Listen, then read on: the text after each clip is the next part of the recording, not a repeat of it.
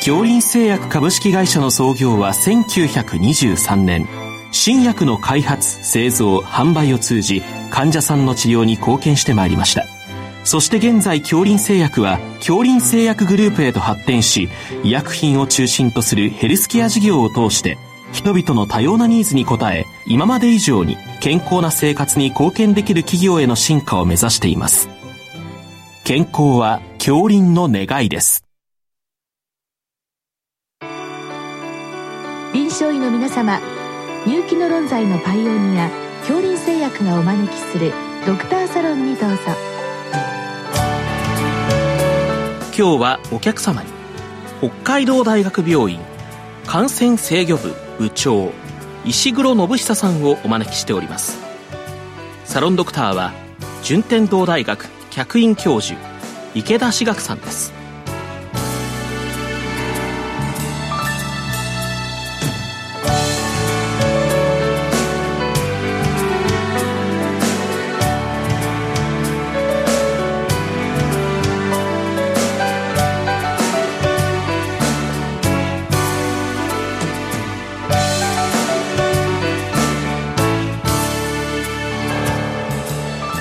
石黒先生本日はですねライム病というご質問が来ているんですけれども、はい、これはどのような疾患なんでしょうか？はい、えーと、ライム病はあのマダニによって運ばれるスピロヘーター科のボレリア属細菌というのによってあの引き起こされる感染症です。ですから、そのマダニに刺されたからといっても、その菌を持ってなければかからないわけですけども、まあ、この菌を持ったマダニがあの刺すとですね、刺されると起こってしまう。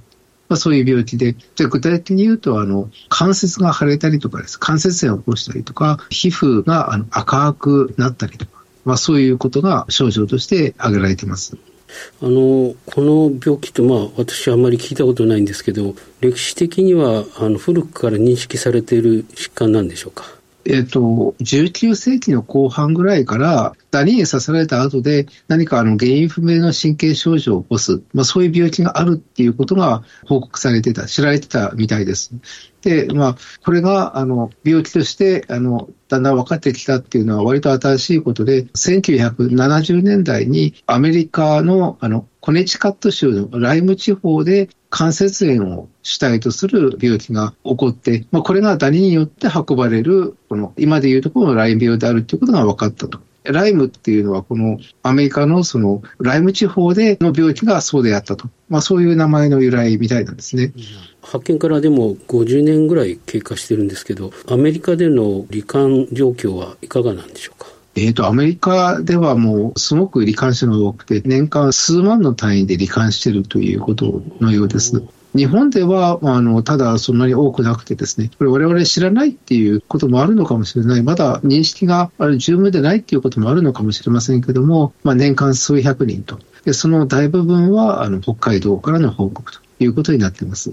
じゃあ今のところは北海道であって、まあ、後々本州から南に来るっていうことは否定できないわけですね。はい。あの、今は北海道の病気でも、あの、天候がだいぶ変わってきますし、あの、人の流れというのもやっぱりすごい多くなりますので、まあちょっとこう、北海道以外のところで絶対起こらないかといって、むしろそうじゃなくて、みんながこれ認識、分かってなきゃいけない。そういう病気かと思います。なるほど。じゃあ、原因不明の神経症状、あるいは関節炎、そして皮膚の後半などがあると、やはりライム病を頭に置いとかないと、これは誤診してしまうっていうことになりますね。はい。まあ、特にそのダニに刺された後でこのような症状があるとなると、非常にあの可能性が高くなるということだと思います。はい、それでやはり気になるところはあの原因菌とか伝播様式ですねそれから宿主は分かってるんでしょうか？はい。あの、世界的に見ると、このライム病を起こすような病原体っていうのは何種類かあるようであります。例えば、あの、北米に多い菌であるとか、あるいは欧米に多い菌であるとかですね、あるわけですけども、あの、日本では、ボレリア・ブルグドルフェリっていう菌とか、あるいはボルレア・ガリニっていう菌が主体ということになってます。なるほど。ちょっと不思議なのは、あの、このスピロヘーターなんでしょうかね。これがどうしてこのダニに入っていくんでしょうかね。ああ、それすごく不思議ですよね。ただ、あの、例えば、あの、ちょっと話は違うんですけど、蚊が運ぶ病原体っていうのは、まあ、蚊媒介性のその感染症っていうのがあるんですけど、どういうわけか、あの、ホストと、それから蚊とそれからそのウイルスっていうのはやっぱり相性があって、やはりあの、大体こう、あの、つながりがあるみたいなんですね。で同じようにして、やっぱり、どのダニでも、あの、入っていくっていうもんではなくて、例えば、家ダニみたいのにはこれ入ってこないですね。ですから、やはり、あの、何かその病原体とそれからそのダニっていう、何かこう組み合わせのやっぱり何か理由があるんだと思います。なるほど。で、この伝播様式はどのようなものなんでしょうか？はい。これは、やはり、あの、人への電波っていうと、ダニに噛まれてですね、膠着っていうんでしょうか。噛まれて、そして媒介電波するということになります。ただ、その、人から人への電波っていうのは基本的にはないと言われてますんで、まあ、とにもかくにも、その、ダニに刺されると。しかも、その、ダニに刺されてですね、あの、48時間から72時間ぐらい長いこと刺されないと人にうつらないということになってるんで、刺されてもすぐそのダニを取ってやれば、まあ、人に感染するリスクというのは減ると。ですからまあ、後からもきっと話題出てくると思うんですけども、あの、刺されたらなるべく早く取ってやるっていうことがやっぱり大切かと思います。で、あの、さっきも申し上げましたけども、特定のダニから感染するんで、その家庭内のダニに刺されたからといってもこれになるというわけではないようであります。わかりました。で、やはり臨床症状ですね、初期段階から感染のかなり後期まで、ちょっとこう、症状が変わっていくと伺ったんですけども、どのように変化していくんでしょうか？はい。まずは、あの、刺されたらですね、まず最初は、郵送性法犯って言ってて、なんかその、ダに刺されたところはその赤くなるんですけども、それがだんだんだんだん広がっていくと。そういうのが特徴だそうですけども、まあ、その郵送性後半っていうのが、まあ、最初の何日か、あるいは何週か経ったところに出てくるということです。でその時に筋肉が痛くなったり、まあ、関節が痛くなったり、まあ、頭が痛くなったり、熱が出たりと、あの、まあ、倦怠感があったりと、そういうインフルエンザに似たような症状を出すことがあるというふうに言われています。これが、まあ、第一段階ですね。で、次は、第二段階としては、あの、数週間か数ヶ月後に、あの、今度は病原体が全身を回ると。で、そうするといろんな症状出てきて、まあ、皮膚症状に加えて神経の症状ですね。あるいはあの、髄膜炎みたいな症状。そして、あの、心臓で防湿ブロック、だから電動系がやられてしまうと。あと、目の症状とか、あるいは関節が腫れたりとか、まあ、そういう、あの、症状が出ることがあるということです。大多数は多分そこであの診断つくと思うんですけども、まあ、もしあの何もあのそこで気がつかないとなるとですね、まあ、数ヶ月から数年するとですね、まあ、非常に重い皮膚の症状とか慢性の関節炎とかを起こすことがあるというふうにまあ言われています。なるほど。じゃあ時期によってちょっとずつ変わってきて、皮膚から神経に行ったり関節にったりとかっていうことなんですね。はい、確かにこの多彩な症状を見て、そしてライム病を知らないと 混乱しますね、これは。はい、これはやはり、あの、ダニに刺されるっていう、その後でこういう症状があるっていうこと。だから逆に、その、ダニに刺されるっていうことをもし患者さんが自覚して言ってくれたら、それが非常にわかりやすいわけですけども、まあ、そう患者さんは毎日そういう言ってくれないとかですね、あまり自覚がないとかっていうふうになると、まあ、ちょっとやっぱり診断には少し苦労するかなという感じはします。ね、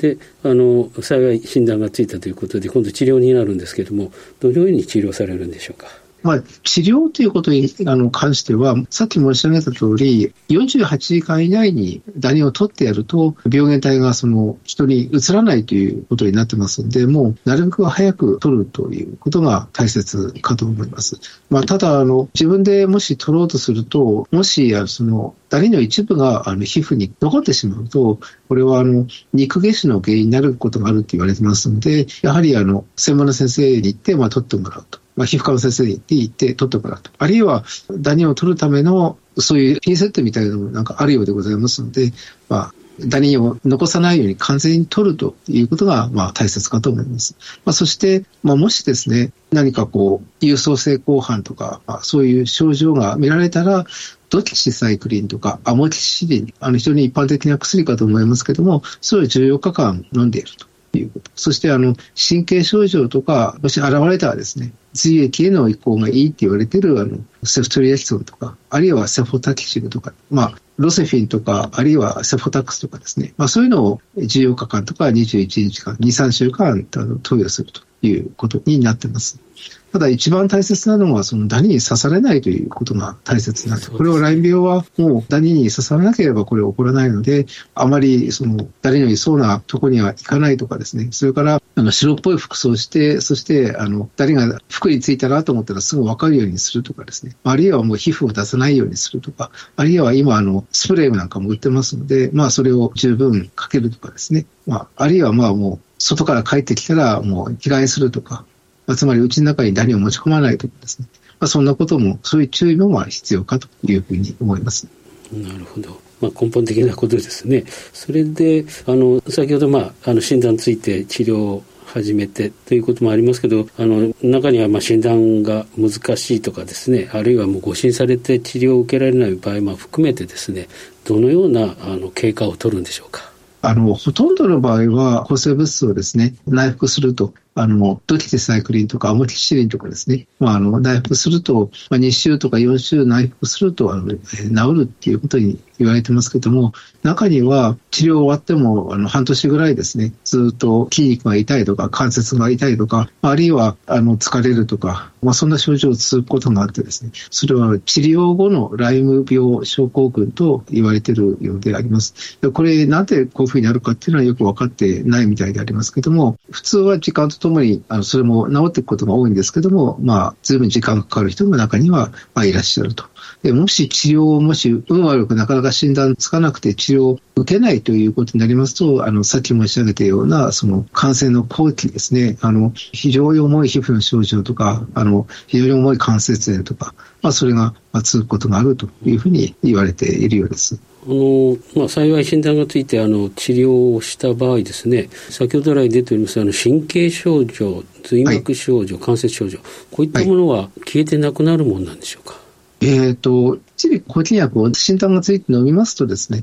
あの、時間とともに、あの、大部分はなくなるというふうに言われております。じゃあ、まあ、ステージ3に行く前に見つかって治療を受ければ、はい、まあ、なんとか症状も回復してくる、はい、ということなんですね。はい、やはり、あの、早く見つけるっていうことが、まあ、すごく、早く見つけて、あの、もし症状があるんだったら、もう抗菌薬早く飲むということが、まあ、すごく大切かと思います。はい、どうもありがとうございました。はい、どうもありがとうございます。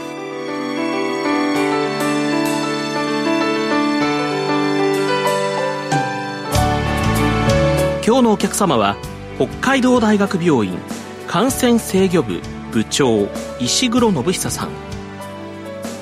サロンドクターは順天堂大学客員教授池田志学さんでした。それではこれで恐林製薬がお招きしましたドクターサロンを終わります。